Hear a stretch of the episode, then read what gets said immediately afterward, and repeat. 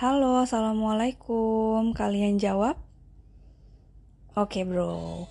Jadi, sesuai judul podcastnya ya. Sebelumnya, gue mau disclaimer bahwa apa yang gue sampaikan itu based on my story dan ilmu dari berbagai sumber lah ya. Oke, berikut ini adalah hal-hal yang harus diperhatikan dalam memanage sebuah perjalanan. Titik 2. Yang pertama, budgeting. Pastinya buat para pejuang, kalian harus nabung dulu kalau mau jalan-jalan. Karena kita bukan penikmat harta orang tua. Ahai. ya, jadi kalian harus siapin dana sesuai budgeting. Jangan lupa bawa dana darurat. Barangkali si doi tiba-tiba minta oleh-oleh.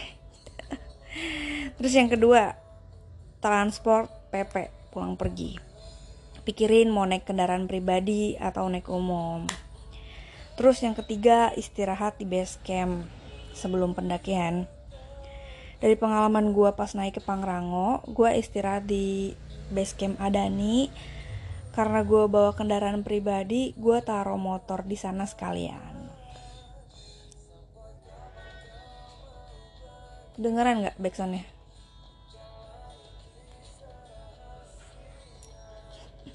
Oke lanjut.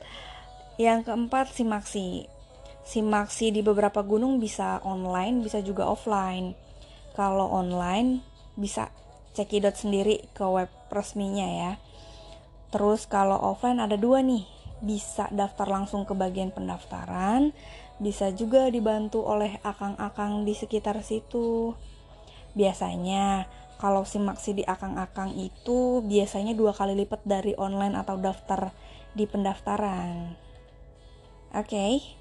Lanjut. Manajemen fisik yang kelima. Olahraga yang cukup sebelum mendaki. Makan makanan yang halal dan toiban, sudah pasti. Dan juga istirahat yang cukup. Contoh, kalian mau naik gunung Sabtu Minggu. Senin sampai Rabu kalian bisa olahraga tuh. Kamisnya uh, banyak gerak aja, nggak perlu olahraga banyak Nah, Jumatnya dipakai buat ngecharge tenaga lagi. Gitu. Oke, okay, nextnya yang keenam persiapan mental juga motivasi. Jaga terus mental dari awal pendakian sampai akhir, mulai dari perjalanan sampai pulang. Mental pribadi juga tim. Kalian itu harus saling menguatkan dan saling membantu gitu loh. Ya, jadi pendakian dengan metode konvensional itu rata-rata carrier-nya itu puluhan liter. Bisa dibayangkan kalau lagi trekking itu beban yang dibawa belasan kilo ditambah trek yang nggak mulus, ya itu bisa nyib bisa nyebabin kitanya nggak hadir utuh, nggak bisa nikmatin pemandangan pas trekking, lebih lama pas trekking, ya kan? Itu juga bisa menyebabkan durasi istirahat di atas berkurang. Ada juga resiko cedera. Pegel-pegel itu pasti ya. Karena beban yang dibawa juga berat dan trekkingnya juga yang mantep lah pokoknya. Satu lagi yang gak kepikiran. Karena durasi trekkingnya yang panjang otomatis kalian bakal sering rasa haus dan lapar. Jadi kalian butuh banyak bawa konsumsi. Ya enggak? Tapi jangan khawatir. Mari kita hijrah ke metode ultralight. Jadi UL itu hadir sebagai solusi lah dari permasalahan tadi. Ngomong-ngomong nih, ultralight itu aman gak sih? Karena barang bawaannya itu selalu diperkecil kan?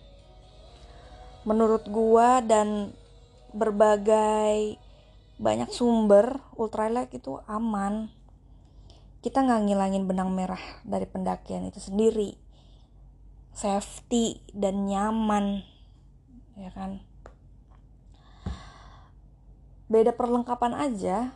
Dari perlengkapan yang besar dan berat jadi kecil dan ringan bahkan yang gue lihat di YouTube ya pegiat UL itu udah self support self support tuh apa sih? Ya jadi um, mereka udah bawa perlengkapan sendiri sampai ke konsumsinya itu loh. Mulai dari tenda perlengkapan pribadinya sampai makanan itu semua dibawa sendiri nah metode ultralight itu mahal nggak sih? Ya bisa dibilang murah bisa dibilang mahal. Gimana pinter-pinternya kalian aja cari peralatan?